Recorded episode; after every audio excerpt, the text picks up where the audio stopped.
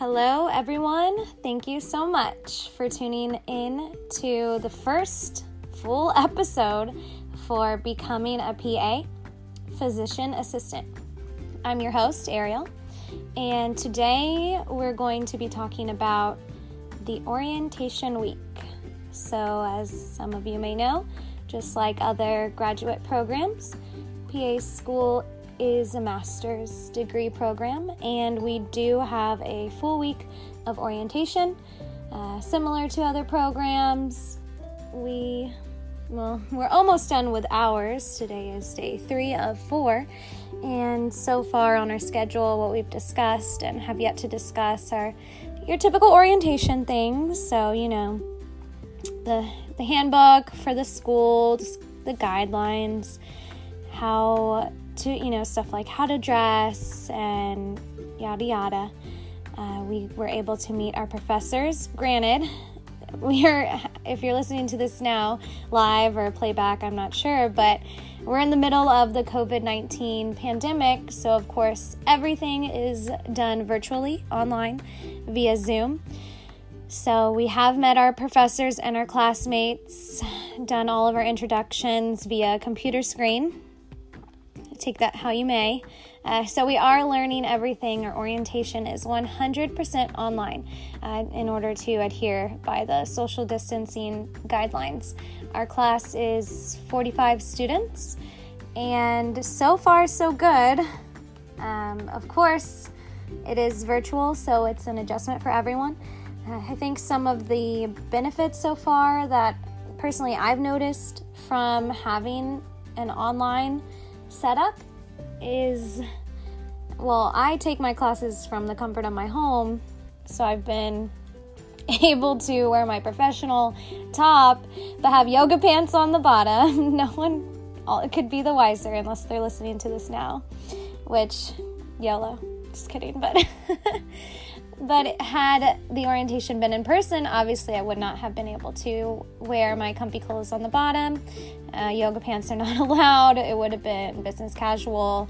And uh, yeah, so to me, that's definitely a benefit of having it online. Another benefit is during our lunch break, which I'm on right now, we're able to, well, at least I'm utilizing the whole food delivery services. I can literally have my coffee delivered, I can have my food delivered. Of course, if I was in person at the school, that could be done too, but I feel like it's just easier to have your items delivered to your home directly than having the courier have to find you on a large campus and, you know, have those judgmental looks of people watching you eat your food in your car or in the break room or I'm not even sure, I guess in the cafeteria. I've never had class on campus yet since I'm obviously just beginning.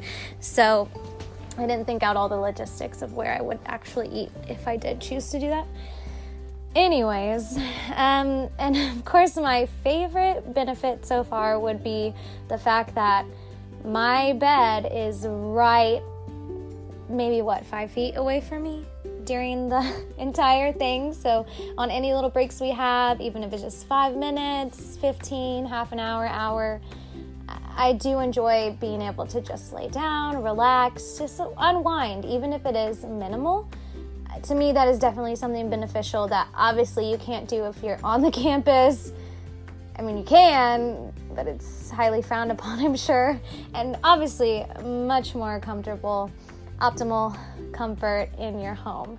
So, those have been some benefits of having our orientation online. Obviously, there are just as many cons when it comes to the pros, some that I found noteworthy. We're just, as you could imagine, it is more difficult to build rapport and personal relationships and have that social connectedness with your classmates, especially for our class. Many of us have never met in person aside from interviews if we were at the same interview session together and happened to interact on interview day, which was granted back in August and it is now May, so almost a full year ago for me. So, yeah, it's harder to just connect with each other. We are connecting though via, you know, the Zoom meetings and GroupMe, the Facebook group, and even text messages and or Facebook messages. Um, but obviously, it is easier to connect with another human being when you're physically near them and can have full, you know, just full contact. Uh, however, um, as you could also imagine, technical issues are another con of having these sorts of things like orientation online.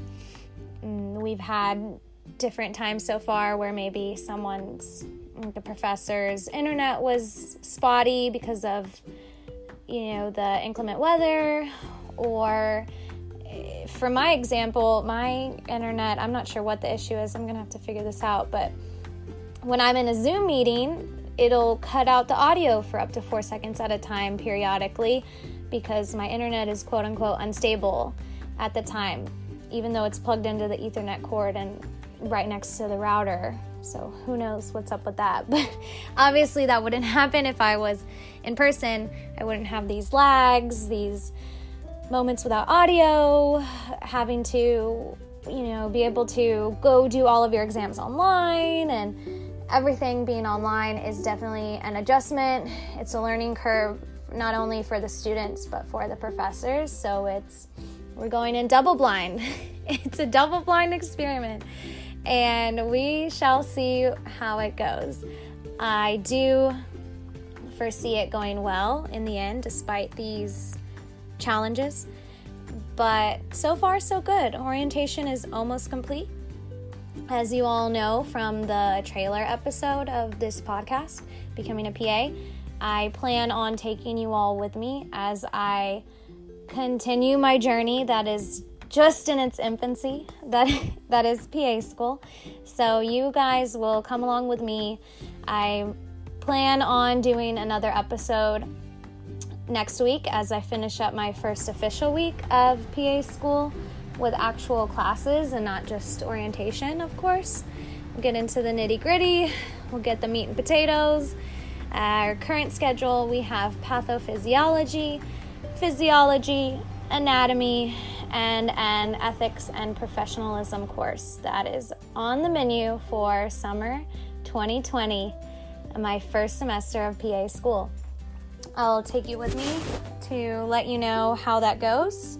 If anything particular that I find challenging, anything unexpected, whether it be good or bad, I will let you know, as well as a weekly tip for you who may be pursuing PA school, who might also be going through it at the same time as me, or just those who are curious about what is it like to be a PA student and not only retrospectively, but I'm living this journey as we speak. So I think that is a particularly unique aspect of this podcast that so far, at least to my awareness, uh, has not been told by anyone else. Um, at least that I've been able to discover. When I was a pre PA, I would have loved to have a tool like this, a podcast with another, with a PA student who was essentially documenting their journey, just because it is so elusive. It is, obviously, you have an idea of what to expect, but you will never know until you're there and to be able to almost get inside the head of a PA student and see through their eyes what it's like would have been exponentially beneficial to me. And not only beneficial, but just downright intriguing and interesting. So I hope that you all share the same sentiment. Thank you so much for supporting the podcast, for tuning in, and get ready, buckle your seatbelts because we're diving right in to PA school. Orientation week is almost a wrap. Next week will be week one, so stay tuned as we take this roller coaster ride together. PA school, becoming a PA, physician assistant. I'm Ariel. Thanks so much again for tuning in. I will see you all next time. Have a great day. Bye, guys.